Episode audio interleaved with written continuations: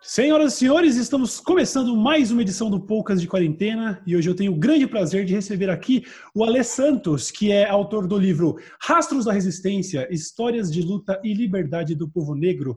Ele que também é conhecido na internet, no, nas redes sociais como Savage Fiction e está aí fazendo um esforço para contar de maneira mais competente do que pudemos até agora um pouco da história do povo negro que foi tão, tão suprimida ao longo dos anos. Certo, Alê? Obrigado aí pela sua presença, cara. Cara, obrigado. Eu que, que agradeço. Prazer imenso estar aqui com você aí, com o seu público. Eu assisti você pra caramba aqui. Eu acho que eu vou acabar delatando a nossa cidade se eu falar isso daí. Sério mesmo? Você assistia Mas, é, Sério, sério, assistia, cara, da época que era preto e branco lá e tal, cara. Pô, que demais, cara. Grande prazer conversar com você. É, eu acho que algumas das coisas que eu vou tentar é, comentar aqui hoje, elas com certeza são, assim, você está cansado de ouvir, mas eu acho que é, enfim, importante para o público do podcast também a gente é, firmar alguns conceitos e tudo mais. Eu queria tentar começar num tom talvez um pouco mais otimista, porque é, um, é, é uma parada que eu costumo dizer com frequência que, apesar de tudo, apesar dos apesares, apesar até de pandemia e de governo Bolsonaro, é bom estar vivo em 2020, porque é melhor do que em 1920, é melhor do que 1820, Sim.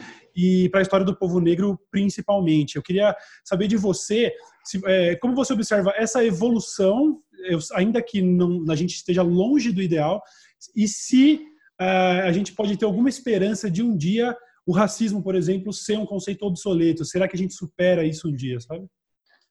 Cauê, eu acho que ano passado eu fui dar uma palestra lá no Maranhão, conheci uma líder do movimento negro lá, que é a Mundinha Araújo, e ela é uma senhora já, uma historiadora. Ela me disse uma coisa que marcou muito a minha vida. Ela disse ali, nada foi pior que o cativeiro.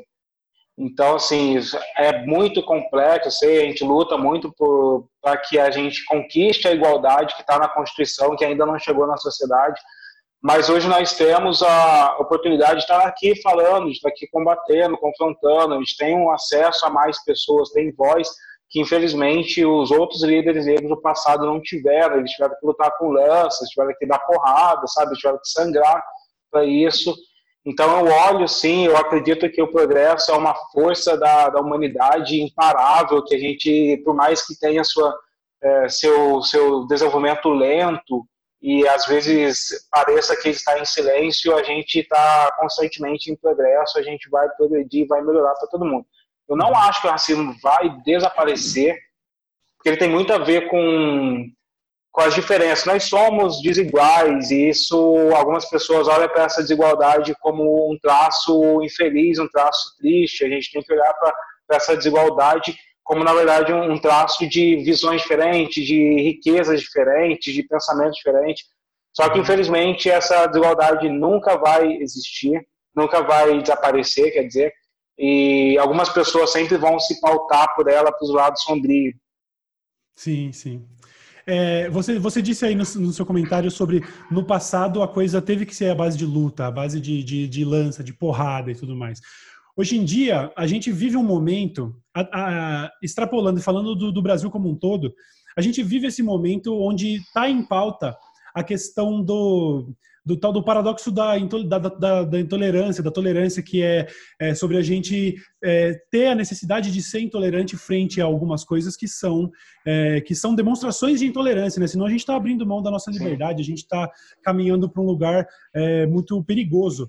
É, ao mesmo tempo, eu, eu entendo que no, no, discurso progressista, que eu também mega concordo, é, a gente tem que dar a chance por exemplo, até para um racista de aprender e não simplesmente é, tentar, ainda que a minha vontade pessoal muitas vezes seja de tratar com intolerância o todo, a gente muitas vezes tem que focar na, na atitude e não na pessoa, né? E, e eu, eu imagino que isso deve ser uma coisa mega conflitante, até dentro do próprio da própria comunidade negra, que muitas vezes é, é difícil você querer cobrar é, que, as pessoas, que a pessoa continue focando nos direitos humanos frente a um racista, por exemplo.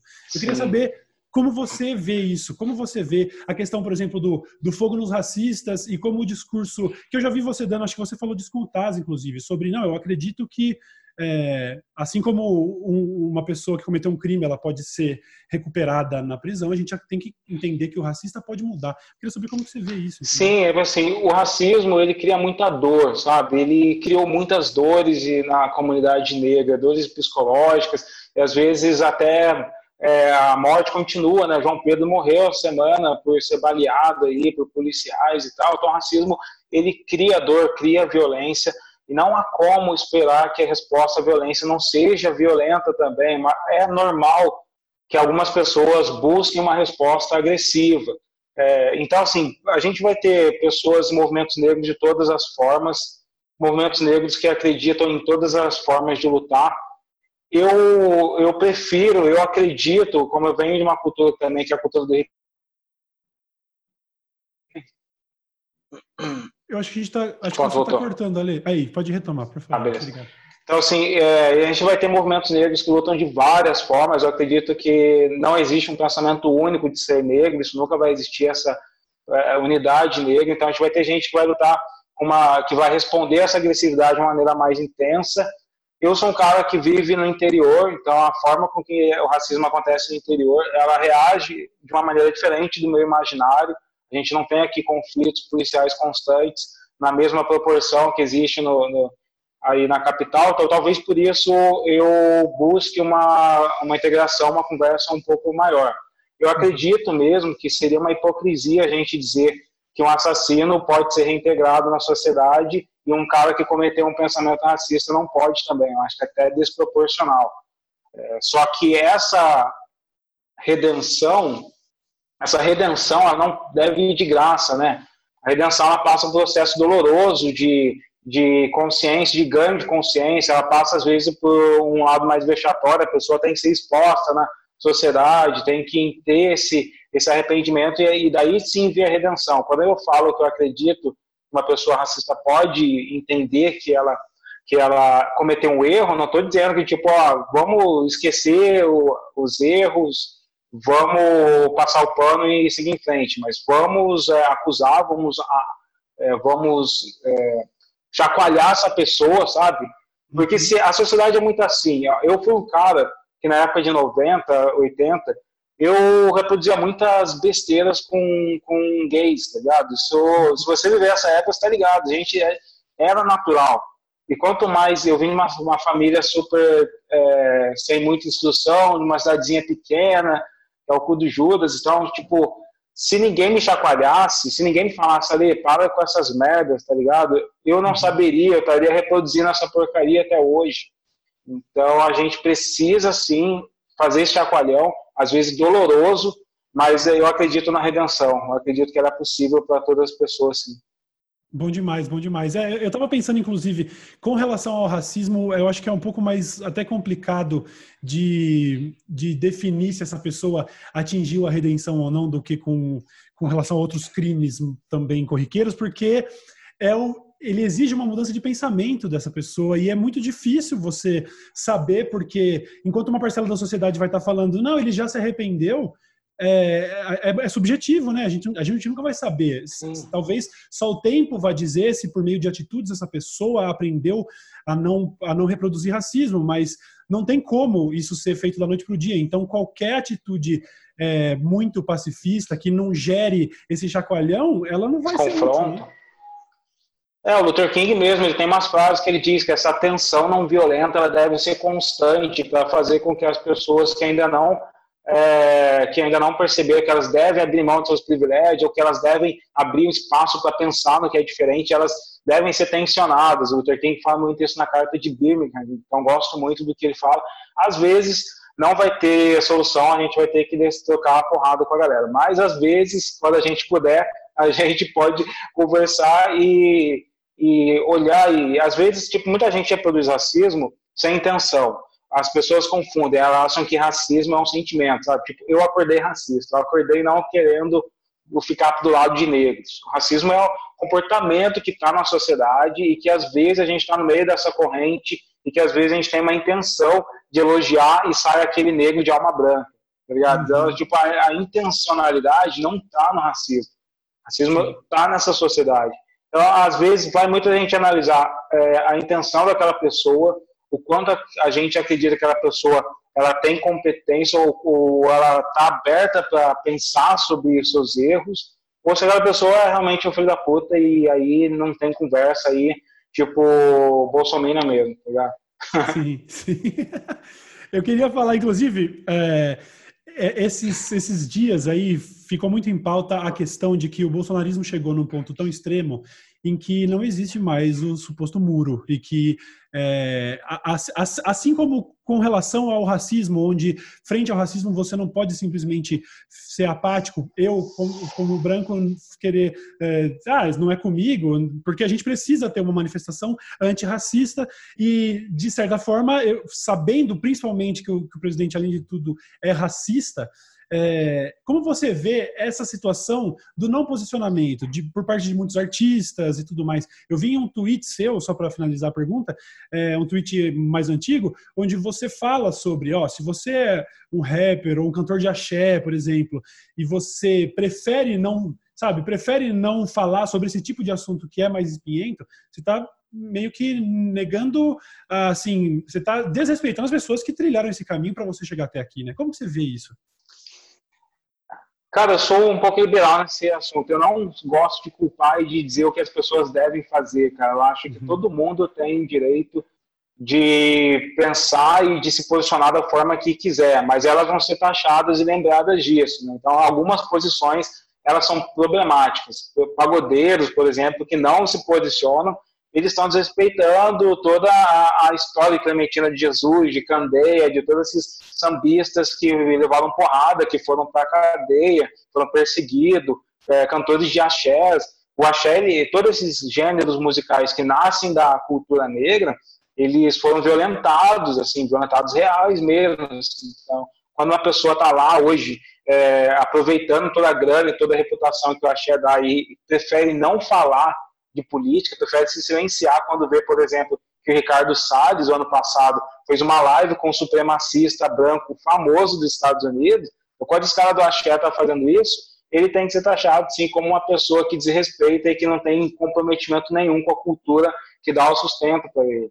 Acho que é muito assim, mas é, as pessoas, infelizmente, não tem como. Só numa, só numa distopia a gente poderia obrigar todo mundo a ter um só comportamento. Então, não penso dessa maneira. Eu, eu, prefiro fazer essa atenção pelo debate, pelo diálogo e despertar consciência nas pessoas de que, da posição que elas estão, de onde veio essa posição, de onde surgiu.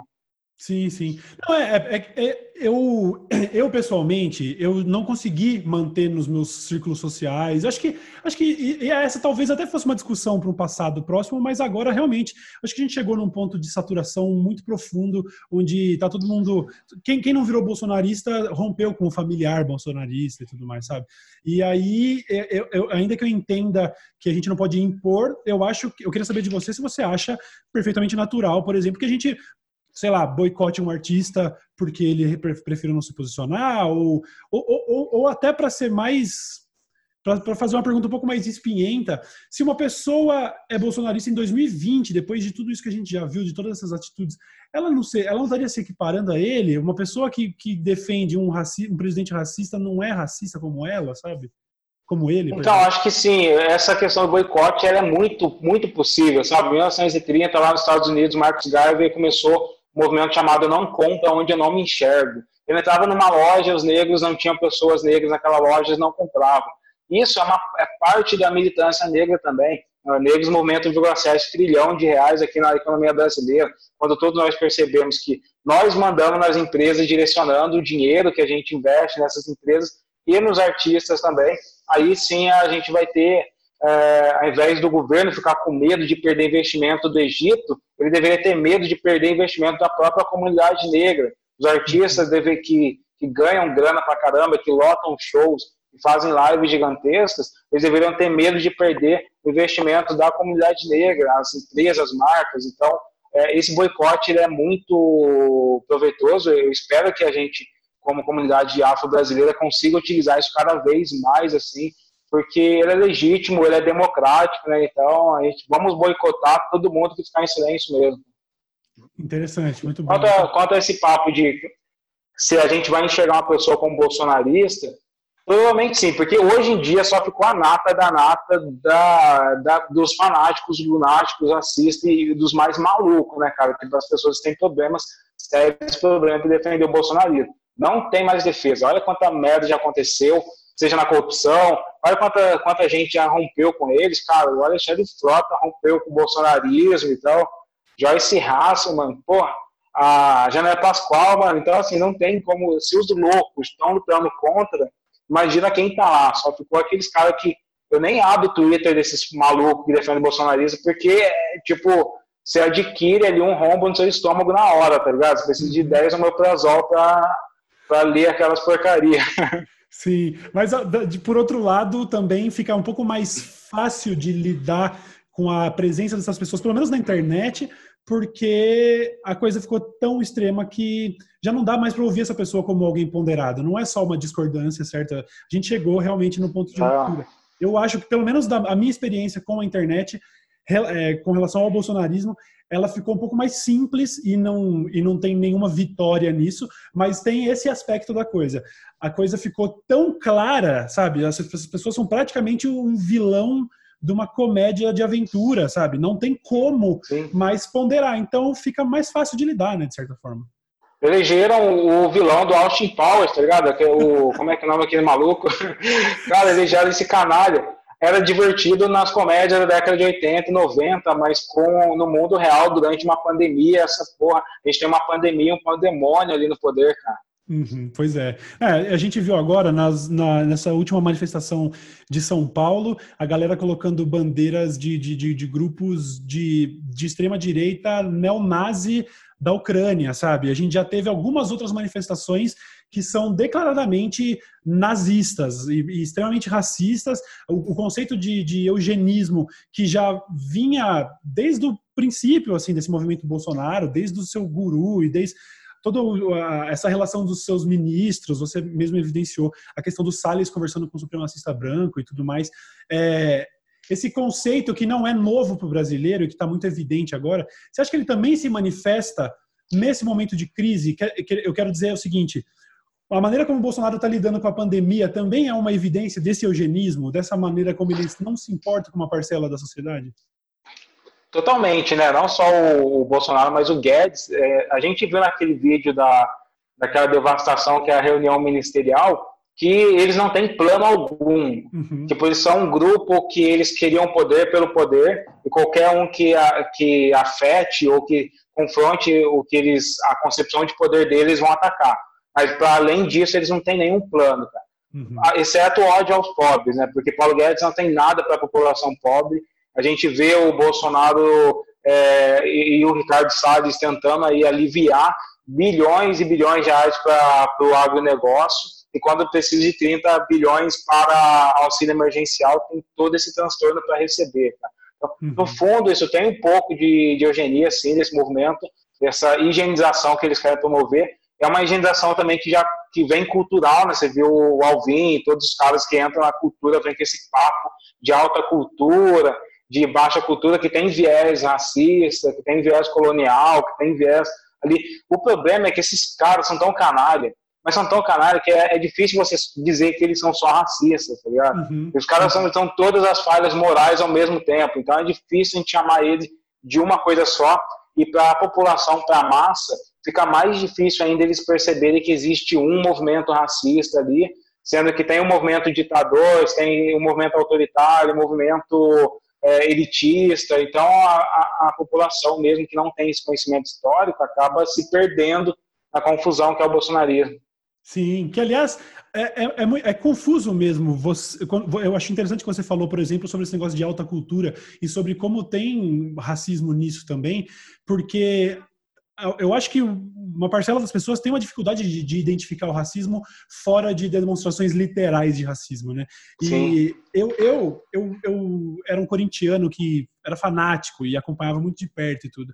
E me incomodava, eu não entendia muito bem o que, que me incomodava, mas é, esse estigma de o corintiano é favelado, que, que, aliás, não é só, perdão, não é só estigma, obviamente o Corinthians é um time de massa e ele representa todas as, todas as camadas, mas principalmente as camadas mais humildes. Eu não tenho problema nenhum com o corintiano ser favelado, mas sempre foi usado por, por, por, opositores como uma maneira pejorativa e piadinhas Sim. do tipo, ah, o corintiano vai roubar minha carteira, o corintiano isso e aquilo. E, eu, e de, eu, me levou um tempo para eu pensar, cara, isso aí está sendo uma válvula de escape para destilar o que eles acham do povo favelado, o que eles acham, sabe? E, e isso se manifesta em, em, em, outros ambientes, em outros lugares, né? Talvez daí venha é, o comentário que você fez no começo com relação ao Martin Luther King sobre a constante tensão que a gente deve estar submetido, que é de sempre se questionar, peraí, qual, qual, qual que é a minha motivação para eu achar isso? Qual que é a minha motivação para achar que essa música não presta, que esse time não presta? E se não tem uma base aí que é muito mais séria, né? Que é, que, de, de, de racismo, sabe? De, de sabe? Sim, quando você vai ler, por exemplo, o... Alguém, acho que travou. Eu te ouço. Ah, não, agora você travou. Agora, agora eu acho que. Ele travou, vamos esperar voltar, peraí. Tá. Esperar tá. voltar, ele retoma de onde, de onde ficou. Uhum. Pronto, voltou. Aí, beleza. Quando. Tá me ouvindo? Tudo certo? Tô, tô vendo. Quando você vai ler, tipo, os teóricos do racismo no Brasil, Nina Rodrigues, João Batista Lacerda, você percebe, assim, que eles sabiam que o Brasil não queria ser branco como a Europa eles uma, teriam uma raça branca brasileira, isso que eles teorizavam, uma raça que seria mestiça, mas com fenótipos brancos. E eles sabiam que, tipo, uma das formas de você é, embranquecer a população é você tirar o branco, o negro da sua cultura, higienizar essa cultura dele, ou seja, um, por isso que é importante a gente lembrar o Joaquim Nabuco, o grande abolicionista, quando ele vai falar do Machado de Assis, em 1930, ele escreve Machado de Assis é um branco tipo grego. Então, por que, que ele chama Machado de Assis de um branco tipo grego? Porque ele era o cara da elite intelectual, ele estava na Academia Brasileira de Letras, porque ele ouvia as músicas da elite. Então, o racismo no brasileiro, ele, ele vai não só partir para as características biológicas, mas ele vai partir para as características culturais também. A gente lembra que o, as religiões africanas no Brasil, é a única religião no mundo que são estudadas por eh, psicólogos, psiquiatras, porque eles acreditavam que as religiões de matriz africana deixavam a pessoa louca. Uau. Então, é muito louco. Não são antropólogos, não são teólogos, são psicólogos que estudam as, as tradições africanas no Brasil. Então, você tinha todo esse viés que era carregado não só nas características físicas, sendo adaptado para as características culturais, aí você chega nesse é, nessa linha de alta cultura e baixa cultura, que se você colocar na, no papel o que as pessoas odeiam, faz um checklist aí do que é a baixa cultura, funk, samba, é, capoeira, você começa a ver a cor, a etnia de quem criou aquele movimento, aí você começa a colocar na alta cultura é, ópera, é, arte grega, e você começa a ver que existe um viés que não é, é especificamente racial, mas é o movimento eurocêntrico, né? aquele negócio da gente olhar para a Europa como o ápice da civilização. Uhum.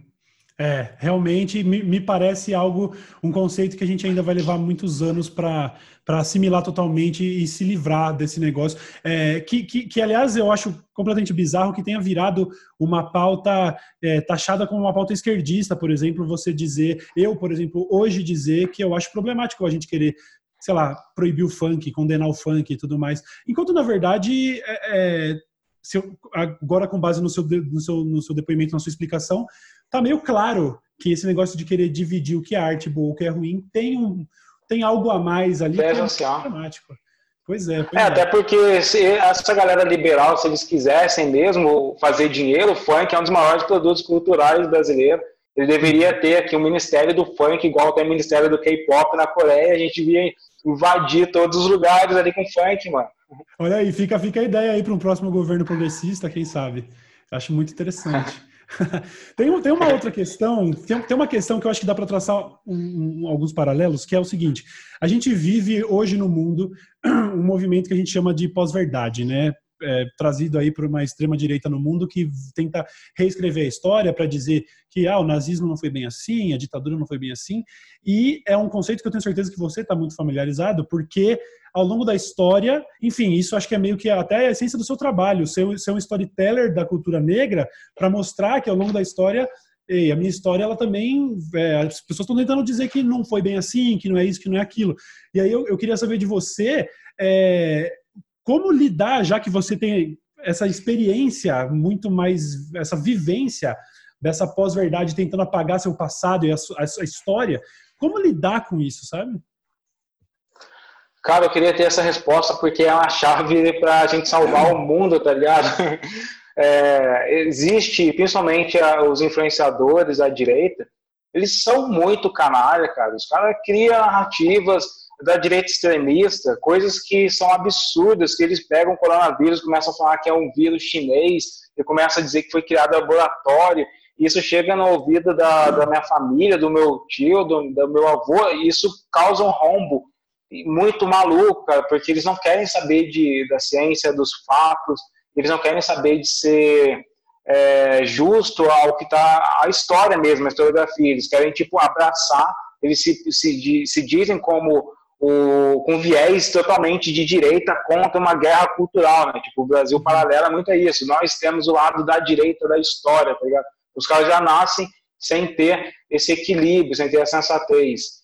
Uh, o problema é muito tem muita gente investindo grana nisso, tá ligado? E tem muita gente dando espaço para isso. Tem muito, tem uma discussão aí, até que foi o Felipe Neto que levantou lá no Roda Viva, mas que os jornalistas já estavam fazendo no Twitter também, que é dos jornais levarem é, negacionista para televisão, cara. Tipo, uhum. aquilo é, é, um absurdo.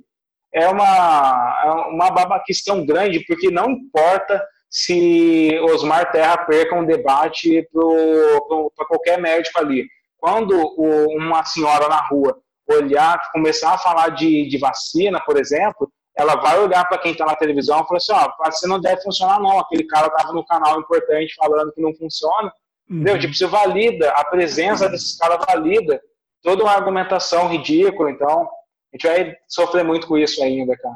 É, pois é, inclusive esse é um assunto, é uma discussão, uma discussão fundamental que eu tenho com o Rafinha Bastos, que faz o Ilha de Barbados comigo. A gente falou sobre isso na última live e de vez em quando a gente troca uns links tentando defender as nossas visões da coisa, porque ele tem uma visão. E eu, eu até dou, dou para ele o benefício de ser uma pessoa talvez um pouco caótica. Eu não acho que ele tá, ele não tem nenhuma, ele não tá mal intencionado no que ele defende, mas ele acha que, meu, a, não falando da mídia tradicional sobre os Osmar Terra, sim, assim, sim mas sobre o espaço em redes sociais que é destinado a esse tipo de pensamento, que inclusive o Osmar Terra defende e tal, essa coisa de negacionismo da ciência e de teorias de conspiração, ele acha que isso não deve ser coibido, que isso deve ser autorregulado. É, é, é, o mesmo essa autorregulamentação que é um, eu acho que é uma fantasia liberal que também se aplica é. ao capitalismo como um todo e tudo que eu essa autorregulamentação nunca, nunca funciona na sociedade porque a gente tem uma sociedade muito com uma educação muito desigual. As pessoas que são comunicadores seja na comunicação tradicional seja na comunicação da internet ainda são pessoas que ganham é, visibilidade que saem de uma parcela diferente da sociedade tá ligado? então você está dando poder de regulação para essas pessoas, para essas pessoas específicas. É muito complexo. Por exemplo, o YouTube mesmo. Tem 98 milhões de, de, de, de pessoas no YouTube, né? O Brasil são 200 milhões para mais pessoas. E, e, será, até agora o YouTube não divulgou qual o recorte dessas pessoas. Será que são essas pessoas que vêm da periferia? A maior parte do, dos, das, de quem consome YouTube? Então, será que a gente ficar olhando muito para esse pensamento de autorregulação, a gente não está novamente colocando tudo numa bolha, a sociedade é muito mais complexa do que o que acontece na TV o que acontece na internet ainda. Sim, até, até porque é, eu acho que tem conceitos onde onde é até saudável a gente discutir, ah, a gente deve falar sobre isso, deve dar espaço sobre isso, mas Sim. quando a gente está lidando com algumas paradas que a gente já começa a entrar no, no lance de ser crime, por exemplo, e aí eu estou falando, em, em, por exemplo, sobre pandemia, algumas coisas, algumas opiniões, elas são verdadeiros atentados contra a saúde pública. Eu não acho, eu não acho que deva existir esse negócio de, ah, mas vai censurar, tem que haver espaço. Não, a gente precisa, de alguma maneira que ainda não foi encontrada, e esse que também é a pergunta de um milhão de dólares, é como, de alguma maneira, regulamentar para que, que não se propague tanta desinformação, mas é difícil ter uma resposta objetiva quanto a isso, né? É um, é um debate muito Sim, é difícil. É, eu acho que é um debate que a gente ainda está vivendo muito essa, essa fase onde a internet mudou a política e uh, os dados se tornam o, a maior riqueza do século, sabe? Eu acho que a gente vai viver muito isso. Pois é, pois é.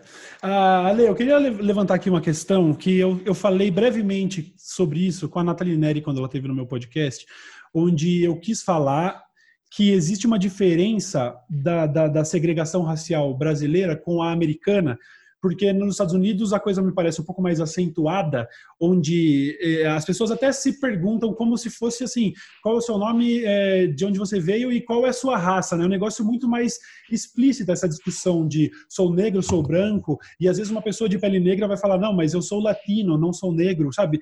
É, parece que lá existe uma, uma segregação muito mais acentuada, enquanto no Brasil existe essa coisa um pouco mais miscigenada e mais nebulosa, onde num censo a pessoa vai responder um censo, ela não sabe exatamente até, ou nega a própria raça, é, é muito nebuloso.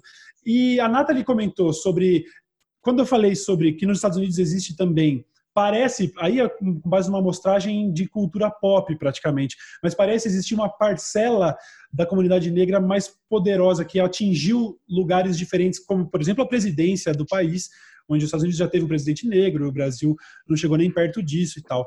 É, como você observa essa diferença e, e, e se isso me pareceu, quando eu comentei com a Nathalie, ela falou que esse negócio do empoderamento negro nos Estados Unidos tem algumas questões problemáticas que eu talvez não tenha entendido muito bem. Como que você observa isso, sabe? Essa questão meio nebulosa do Brasil versus esses exemplos da cultura popular que a gente tem tão acentuados, entendeu? As duas formas com que o racismo e a sociedade se, se desenvolveram tem a ver com o, como foi feita a abolição da escravatura.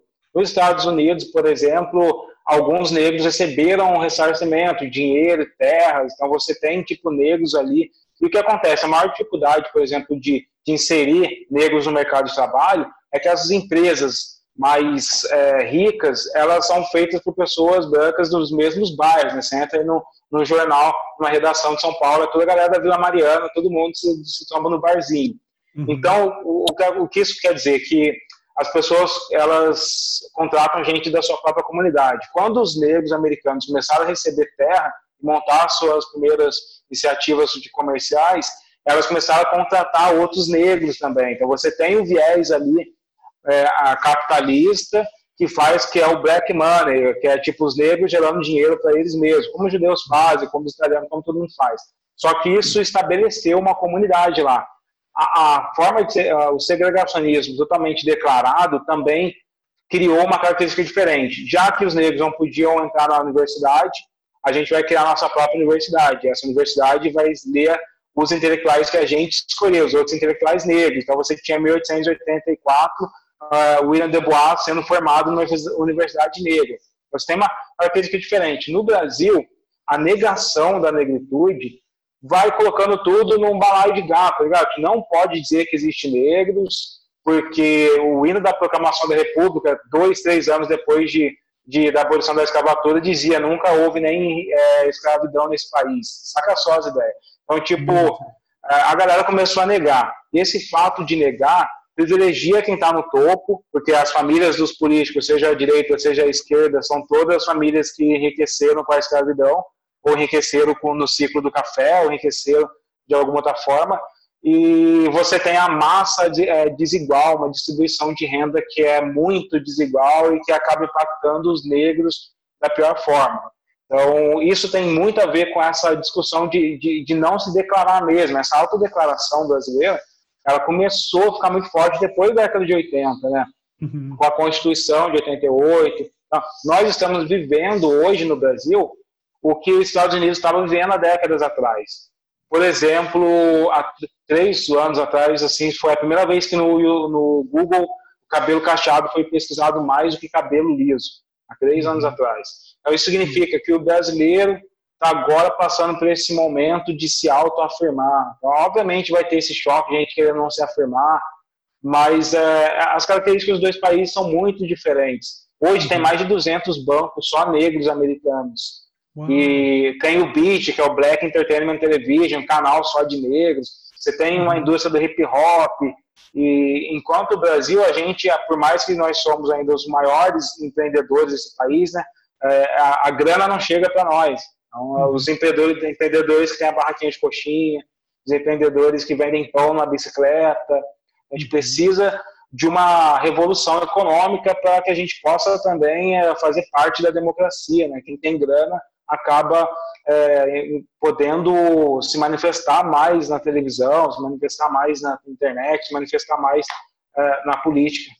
Legal, legal. Eu nunca. É, é, é bom, é óbvio como a história serve para explicar a, a, posição em que a gente está hoje. E eu não sabia exatamente, eu estava bem ignorante com relação a essa, essa diferença bem acentuada de como a comunidade negra se, se, se organizou nos Estados Unidos. Eu realmente não sabia e sempre vi com alguma confusão daqui é, vendo o, o, quanto essa segregação é muito mais declarada e nunca consegui formar uma, uma, opinião se isso seria bom ou ruim, entendeu? Porque eu acompanho na, na, na cultura pop, no, no, nos esportes e tudo mais, agora um movimento crescente no cinema também, onde está rolando um mega empoderamento ali, talvez puxado pelo Pantera Negra, mas é, que até nas culturas mais nerds, assim, havendo representatividade e tudo mais, eu já via isso como uma, uma parada de que, que, que foi objeto de conflito nos Estados Unidos durante muito tempo, sobre o povo negro e o povo branco ser bem separado, e eu nunca consegui formar uma opinião se isso seria bom ou ruim, ou se isso é melhor do que essa situação mais nebulosa do Brasil, entendeu? Você tem, por exemplo, a Madame C.G. Walker, que foi uma empreendedora, tem a série dela na Netflix, uma das primeiras negras que, que enriqueceu, virou milionária e começou a apoiar a sua própria comunidade. Então, assim, a, o fato de não receber terras, e aí acontece que o Brasil entra nesse projeto eugenista e os negros não têm proteção, já que não tem uma, uma um grupo, por exemplo, ítalo brasileiro se formando para dar emprego, trabalho, saúde, os negros ficavam totalmente à deriva. Eles chamavam isso de seleção natural. O Nina Rodrigues, um dos maiores racistas brasileiros, ele escreveu por volta de 1911 sobre a realidade americana. Ele dizia: é, nós não podemos resolver como os Estados Unidos. Os Estados Unidos tem, até hoje são 13% de negros. Ou seja, se uma cidade eles quisessem cercar os negros, a se armar e falar, mano, não querendo você nessa rua, eles conseguiriam. Agora vai fazer isso em São, no Rio de Janeiro, 1910, com 100 mil negros, tá ligado? Ele tinha uma, uma realidade brasileira muito rural e uma cidade vizinha minha aqui, por exemplo, Cunha, em 1930, tinha 3 mil habitantes, 1.500 eram negros. Uhum. Então, você não, você não pode declarar ódio porque eles tinham medo é, muito do haitianismo. O Haiti aconteceu aquela revolução que matou todas as pessoas brancas. Então, isso permeou muito a construção das elites brasileiras. Inclusive, isso, isso impactou na abolição. Muitas das abolições tinha esse medo. O próprio Rui Barbosa, quando acontece a abolição, ele escreve, mano, vocês fizeram muito apressado, vai dar merda, tipo, você vai ver o que vai acontecer. Porque eles tinham medo de, eles sabiam que se fosse é, esticado muito a realidade da escravidão, ou ia virar uma guerra civil, onde o Brasil ia rachar e ia ser Brasil do Norte contra o Brasil do Sul, ou ia acontecer um haitianismo de ter milhões de negros pegando em armas e saindo para matar todo mundo, que era coisa que acontecia ocasionalmente um quilombo, acontecia numa cidade, acontecia numa fazenda, e eles sabiam que eles precisavam resolver, e por isso que a abolição foi gradual. Foi primeiro o sexuagenário, depois os ventre, esse plano, tudo isso era discutido. Como integrar os negros sem despertar o ódio deles para que a gente possa conviver, tá ligado? Sim, não, é, é, é, um, é um conceito fascinante de entender que aqui a gente só não teve movimentos, sei lá, nunca houve um Ku Klux Klan brasileiro por, por uma questão numérica, porque um Ku Klux Klan no Brasil Sim. Seria totalmente destruído, porque, porque existe uma maioria que não existe lá, né? Quer dizer, isso é, essa é uma noção que eu nunca tinha tido. Por isso que o, esse racismo velado, essa coisa de até tenho amigos que são, tudo mais, porque porque é, é, realmente isso, é, um, um, racismo explícito poderia levar para um cenário completamente trágico de guerra. Olha só. Guerra civil. Cara, e aí tem aquela outra questão também, cara, que é tipo alguns brasileiros brancos são descendentes de negros. Nos Estados Unidos não aconteciam isso. Então, uhum. algumas pessoas da elite brasileira, 1910 e 20, não poderiam dizer houve essa cisão na, na eugenia. Eles começaram a pensar: a inferioridade negra é biológica ou é cultural? Se eu acreditar que é biológico, eu estou fodido, porque eu também sou descendente de um afro brasileiro. Então a, a inferioridade partiu para o lance mais cultural. A galera começou a acreditar que negro é, e poderia ser evoluir dentro da sociedade branca. Então, cara, tem muitas com, muito complexo, muito ponto de partida. Por isso que o racismo brasileiro é o mais difícil. Assim, o Abdias Nascimento diz que ele ele desarma o corpo e a mente, tá ligado? Ele te dá duas rasteiras e é difícil de, de, de identificar e difícil de resolver porque as pessoas não ainda não sabem onde que ele está totalmente. Sim, sim. Não, mas eu tô, eu, eu tô realmente fascinado de pensar que, de, de fato, o único, único jeito de você continuar reproduzindo esse, esse pensamento tão, tão escroto seria de tentar deixar, assim, me afastar dele. Então, se na minha ancestralidade tiver uma, uma pessoa negra, vamos dizer então que não tem, que não é biológico, vamos dizer que é cultural. Isso é, cara, isso é um, um conceito que eu nunca tinha, sabe, sido encarado antes. É, é muito bizarro, cara. Legal. É, será que é daí que vem esse comportamento? Que, aliás, eu não sei se é uma parada exclusivamente brasileira e tal, mas quando a gente vê, por exemplo, uh, o movimento Vidas Negras Importa, né? Importam, que seria que a tradução do Black Lives Matter. E aí tem essa discussão que é uma discussão mega adolescente, assim, de sabe, uma parcela da sociedade vai falar, não, mas somos todos humanos, todas as vidas importam e tudo mais. Essa negação tão irritante, sabe? É, eu queria até de, você, assim, é, acho que talvez seja legal para a audiência a gente dizer por que, que, primeiro, esse pensamento é tão problemático, esse negócio de todas as vidas importam e tudo mais, e se seria também explicado nessa coisa velada, esse racismo velado brasileiro, sabe? Cara, esse pensamento tem a ver com o humanismo. Foi uma ideologia que surgiu lá da Renascença lá e tal. E aí as pessoas primeiro têm que perceber, peraí, eu estou falando que a definição de ser humano nasce da Europa. Logo, ela não considera a definição de humano do, dos astecas. Logo, ela não considera a definição de humano dos chavantes ou dos índios nativos brasileiros ou da Índia mesmo. Ela não considera a definição de humano da Arábia. Então, o primeiro rompimento que a gente tem que ter é com esse pensamento eurocêntrico, que vem definir o que é ser ser humano a partir dos italianos, dos, dos franceses, das pessoas que formaram aquele, aquele humanismo. É por isso que, quando a Revolução do Haiti é a única é, revolução que monta uma, uma constituição antirracista na história do mundo, quando ela vai assinar a Constituição 1805, ela define, a partir de hoje todas as pessoas são consideradas negras, mesmo que não fossem, porque uhum. eles estavam muito ligados aos ideais de franceses de igualdade, só que eles entenderam, mano, isso aqui só funciona para a França, isso só funciona porque enquanto eles estavam falando de liberdade e humanidade, a gente estava sendo chicoteado aqui. Então, eles vêm romper com isso. Essa, esse conceito de seres humanos, ele parte da Europa. E segundo que, biologicamente, somos todos uma raça que é o Homo sapiens sapiens. Mas o socialmente não. O racismo, o que, que ele é? Ele é uma história imaginada, né? Tipo a raça, a concepção de raça, é uma história imaginada. Quando você vai ler um livro que eu amo, que é o Sapiens do Yuval Harari, ele vai trazer aqueles conceitos de como essas histórias imaginadas impactam na sociedade. Vamos lembrar que o, o arianismo do Hitler era baseado num livro que era um conto, uma ficção, uma parada assim que acreditava em raças e tal. E ele impactou, ele construiu uma realidade a partir daquilo. Até mesmo o, o judeu, o judaísmo, é baseado numa realidade imaginada que é uma religião. Então, realidades imaginadas impactam a nossa sociedade. A nossa uhum. sociedade foi construída com uma história de que pessoas de determinado que compartilham fenótipos são de uma raça. Uhum. Pessoas que compartilham fenótipos amarelos são asiáticos, por exemplo. Então, essa, essa história contada ela moldou as estruturas da nossa sociedade. E por isso nós não somos iguais perante a sociedade, assim.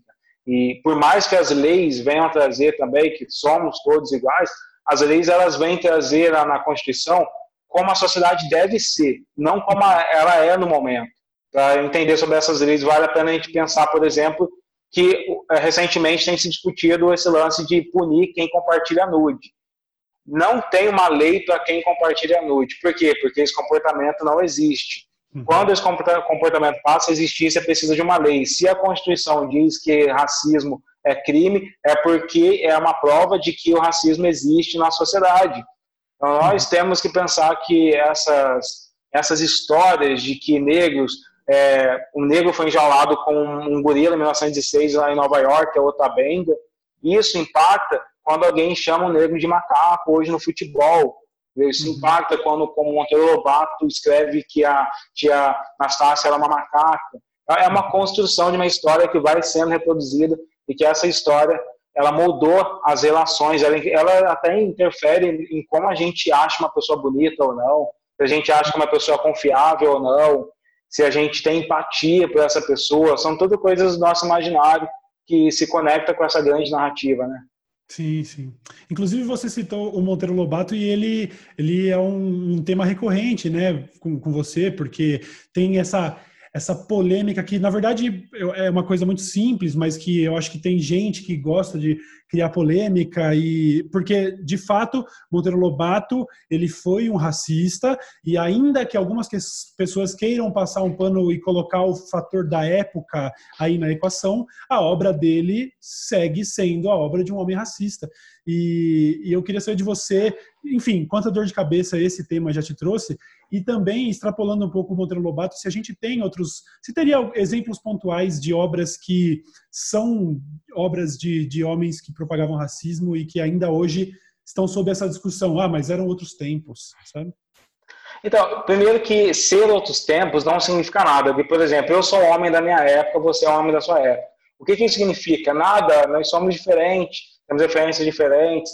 E, e segundo que isso invisibiliza o, a luta antirracista. É coisa de quem acha que o PT criou a, o movimento negro, tá ligado? Uhum. Naquela época de Monteiro Lobato, você já tinha movimentos negros, já tinha a Frente Negra Brasileira, já estava surgindo o teatro negro experimental. Então, se Monteiro Lobato era o homem da sua época, José Correia Leite também era o homem da sua época, era um antirracista. Era o cara que fundou um jornal, fundou o, o, o, a Frente Negra Brasileira. Então, não significa nada. Segundo, que Lobato não era só uma pessoa comum que reproduzia racismo porque ele aprendeu, porque ele estava na sociedade. Ele era um ativista do racismo. Ele foi o cara que chamou o Renato Kell de pai da eugenia. Ele patrocinou, ele falou para os eugenistas: vem cá que eu vou publicar seus livros na minha editora.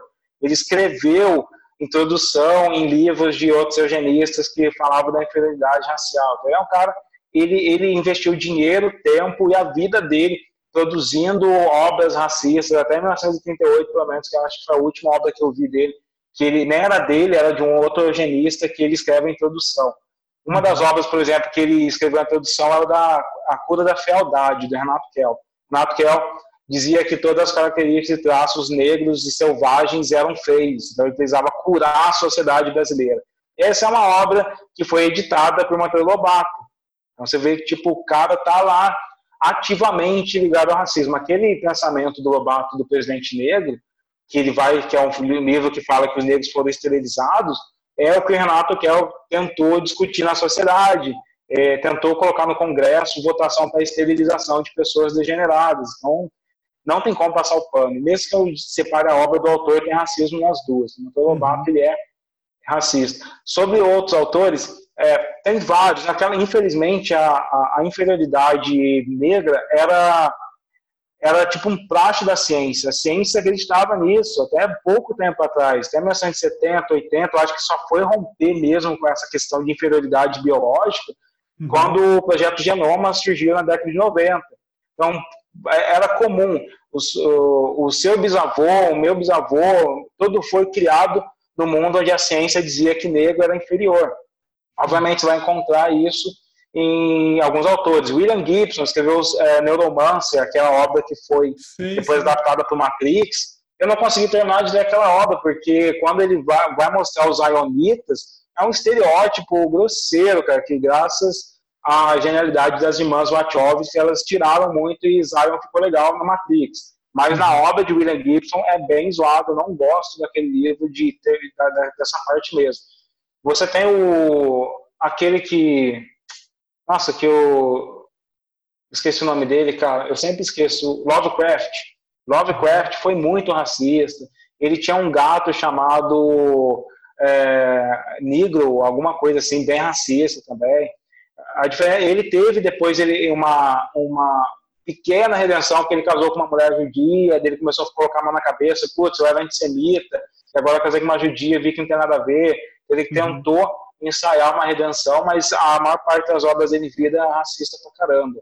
Então, assim, a gente vai ter, se a gente olhar para trás, a maior parte dos autores, não precisa ser autores clássicos. Se olha os programas da década de 90, Eu não sei onde que esses conservadores conseguiram viver. Eu acho que eles deviam ter saído da bolha do mundo e, e, e passaram a década de 90 em Marte e voltaram em 2010 falando que existia uma família tradicional brasileira, tá Família tradicional que assiste é, que assiste striptease meio-dia comendo macarronada e tomando Coca-Cola.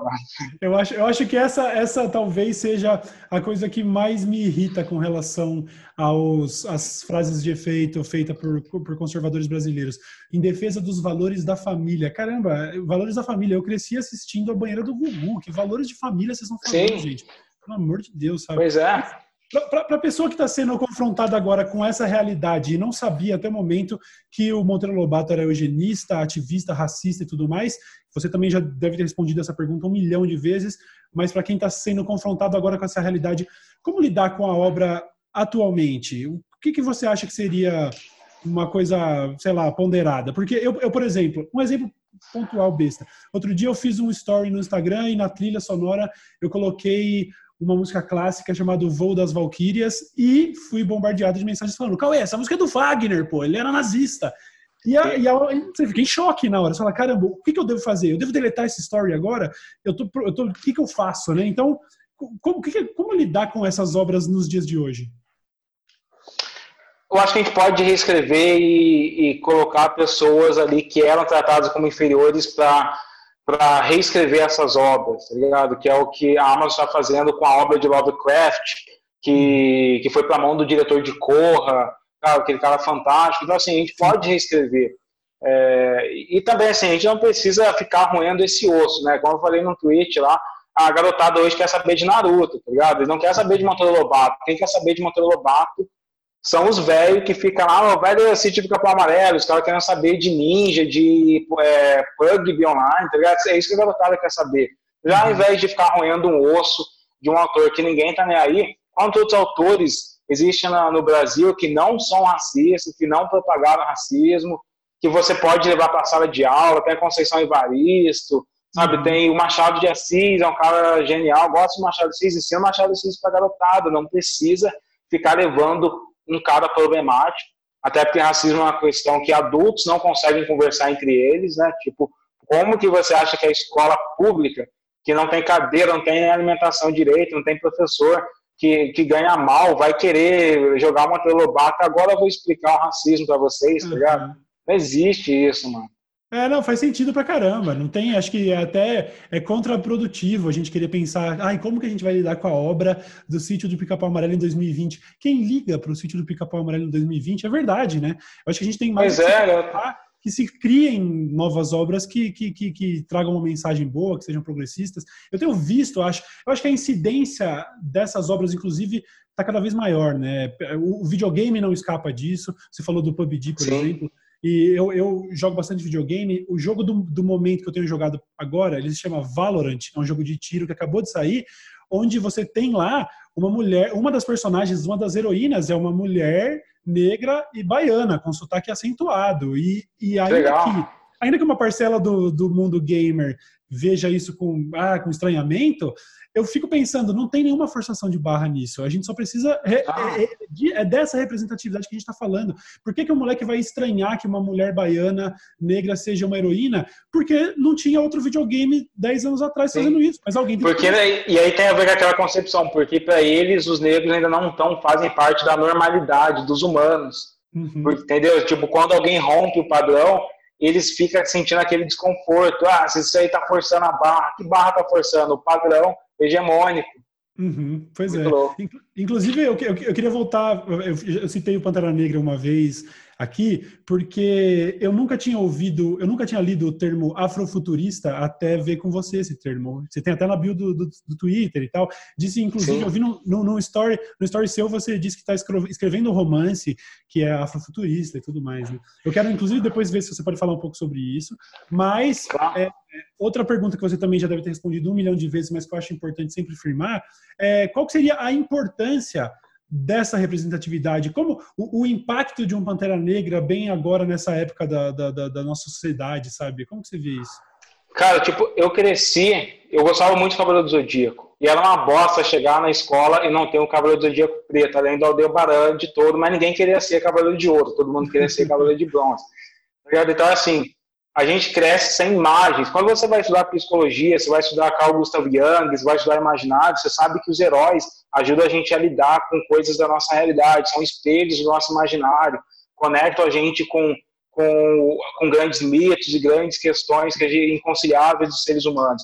Quando você não tem é, heróis negros, os negros ficam a parte de construir um próprio, uma própria identidade psicológica, de construir um ego que seja conectado com a sociedade. Tá então, quando um garoto negro vê o Pantera Negra, ele está se conectando com tipo, eu posso ser um cara foda também. Um dos meus primeiros heróis, aliás, é, sempre, década de 90 era uma bosta. Eu ia para a escola, todo mundo me chamava de Cirilo ou de Saci. Eu, eu morei em Taubaté, cara, então é, foi uma bosta. Mas ah, chegou um determinado momento da, da, da, minha vida, no 2000, que meus primos começaram a pegar aqueles DVD pirata, Black 2000, tá ligado? Uhum. Então eu colocava ali na, no DVD e via os caras preto com correntona, com andando de carro e falando, é isso aí mesmo, vou acabar com todo mundo e tal, cara. Mano, aquilo me, me empoderou, tá ligado? Meus primeiros heróis foram 50 Cent, Usher, Neil, sem contar dos nacionais, sem contar essa galera do rap. Eu, quando eu chegava pra, na escola, alguém, pô, você é o Saci, você é o Cirilo, o Cirilo é o caralho, eu sou 50 Cent, tá ligado? A parada uhum. te dá uma outra forma de, de agir, de, de se relacionar com o mundo. Eu acho que essa, essa parada dá esse, te dá esse empoderamento, te coloca na sociedade também. Por isso que eu acredito muito na, no entretenimento como uma das formas de, de conversar com as pessoas, com as novas gerações, sem ter essas armas ideológicas de, ah, vou assistir a um filme marxista, vou assistir a um filme liberal, tá ligado? Não, é uma conversa que você tem, tipo, com, com vários símbolos, com vários signos, e que monta uma mensagem que constrói o imaginário das pessoas. Sim, muito legal. Eu acho também importante a, as pessoas que se consideram progressistas entenderem que quando ela vê, por exemplo, ah, que o novo Cavaleiro do Zodíaco, no novo Cavaleiro do Zodíaco, o Shun vai ser uma mulher e que a nova heroína é uma mulher é, negra e tudo mais. Se você vê isso com estranhamento, você deve realmente questionar esse estranhamento, porque o único motivo para a gente achar estranho que, sei lá, que um Pantera Negra. Não, Pantera Negra não, porque, enfim, ele já é um personagem de vários anos atrás que vem lá do movimento dos Panteras Negras e tudo mais. Mas quando a gente vê, assim, uma quebra total, como, por exemplo, o novo filme da Pixar. Homem-Aranha. É, o Homem-Aranha, por exemplo, o Homem-Aranha Negro, Miles, Miles Morales. Ou eu, eu vi a notícia ontem de que o próximo filme da Pixar vai ter um protagonista que é um homem gay.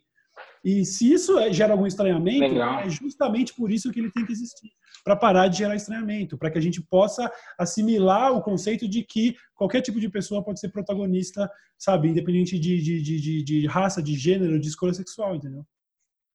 É, tem que a gente está humanizando essas pessoas, sabe? Tipo, se os personagens de jogos são seres humanos, se os super-heróis são seres humanos, os negros também podem ser seres humanos, podem ser espelhados por toda a fantasia. Uhum.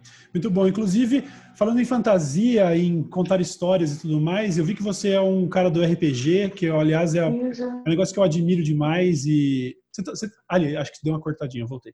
Um negócio que eu sempre admirei demais e que acho que é a atividade que eu mais sinto falta de uma época simples em que dava para jogar um RPG e tudo mais, né? E aí você, como eu disse, vi no seu, no seu Instagram que você está escrevendo agora um romance e queria saber de você se você pode falar um pouquinho mais sobre isso, sobre essa questão do afrofuturismo, que é um termo que eu achei tão interessante.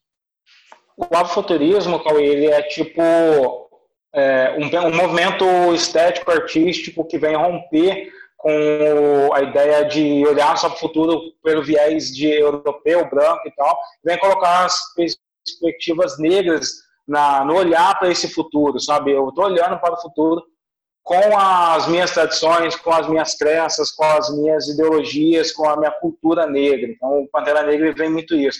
Porque quem não, é, quem tem uma visão, que não conhece muito a cultura negra, só vai ver um super-herói. Você começa a conhecer, você começa a encontrar símbolos ali egípcios, símbolos de culturas é, de Gana, símbolos de culturas é, ancestrais africanas, a arquitetura, a roupa. Aí você começa a expandir a sua mente. Então, é isso, é criar ficção científica com viés é, negro, tá ligado? Então eu faço muito isso. Eu, ano passado, eu publiquei um conto chamado Kangoma, que é um conto que é futurista, de um garoto que sai de uma periferia e descobre que existe na, no centro uma inteligência artificial que tem um plano de encarceramento de massa. Eu coloco coisas reais, assim, que vivem no Brasil, é, dentro de, uma, de um lugar fantástico e futurista. A ficção científica serve para isso, para a gente testar coisas que nunca foram testadas. Imagine se aliens viesse, qual seria o comportamento de seres humanos, tá ligado? Uhum. A gente pensa muito nisso. E se tivesse uma doença que fizesse o mundo todo ficar em casa? A gente está vivendo isso agora, mas se a gente não vivesse, a ficção ajuda. Então, colocar uhum. a experiência negra nisso ajuda a gente a, romper. E eu também sou um ativista da, do afuturismo na inovação tecnológica e corporativa, porque a maior parte das discussões de tecnologia hoje partem de, de pessoas brancas americanas. Né? Tipo, tudo que a gente usa, YouTube, Facebook, tudo isso é uma forma de, de colonização do pensamento também. A gente precisa ter uhum. é, estruturas de tecnologia sendo fundadas na periferia, sendo fundadas na África. A gente, todas as palavras que a gente conhece, robô, por exemplo, vem de um teatro russo, Cyberespaço vem de William Gibson, é, o celular foi inspirado no, no, Star Trek, então a gente tem tecnologia sendo criada com imaginário branco, a gente precisa ter tecnologia sendo criada com imaginário negro também, então bato muito nessa tecla. Que, é, o Ivan Harari fala muito sobre isso, cara, que é tipo, como as próximas guerras vão ser por dados, né, por tecnologia. Uhum. Eu acho incrível isso, porque quando eu olho agora, com, com, base nisso que você falou, tentando manter isso na cabeça, olhando, por exemplo, para qualquer obra de ficção científica e a familiaridade que ela traz, porque a gente. Ah, é uma evolução da sociedade, uma evolução da sociedade, é como se fosse no futuro. Mas quando a gente olha para Wakanda, por exemplo, muito daqueles, daquele simbolismo e daqueles elementos que são totalmente desconhecidos da gente são por culpa da falta de representatividade também na ficção científica, porque é óbvio, é Exato. óbvio, lá tem um, é, o conceito é parecido, não é, ela, ela, tem essa cara de ser um negócio tão distante, tão de outro planeta, justamente porque não houve espaço até agora para o afro entrar no, na ficção científica. Isso é sensacional, eu nunca tinha pensado por esse lado. Na ficção científica tradicional, o negro é o alien. É, quer dizer, os colonizadores são os aliens, porque eles chegam assim, colonizando, devastando, e ocupando e conquistando todas as questões o negro fica desumanizado, ele não faz parte desse mundo, não faz parte dessa discussão. A gente precisa colocar eles na discussão sim. Lembra que eu li muito 20 mil léguas submarinas? Depois de, de adolescente que eu percebi que era uma história que o Nemo escravizava os outros, porque ele chegava com o Nautilus nos, nos navios, derrubava os navios, e a comunidade daquele navio vivia como escravo dele no Nautilus, tá ligado? É muito louco como a gente não uhum. percebe se ninguém dá esse chacoalhão na gente. Nossa, incrível. Eu queria, inclusive, rumando para o final aqui, fazendo um negócio que eu estou tentando transformar em tradição aqui no meu podcast.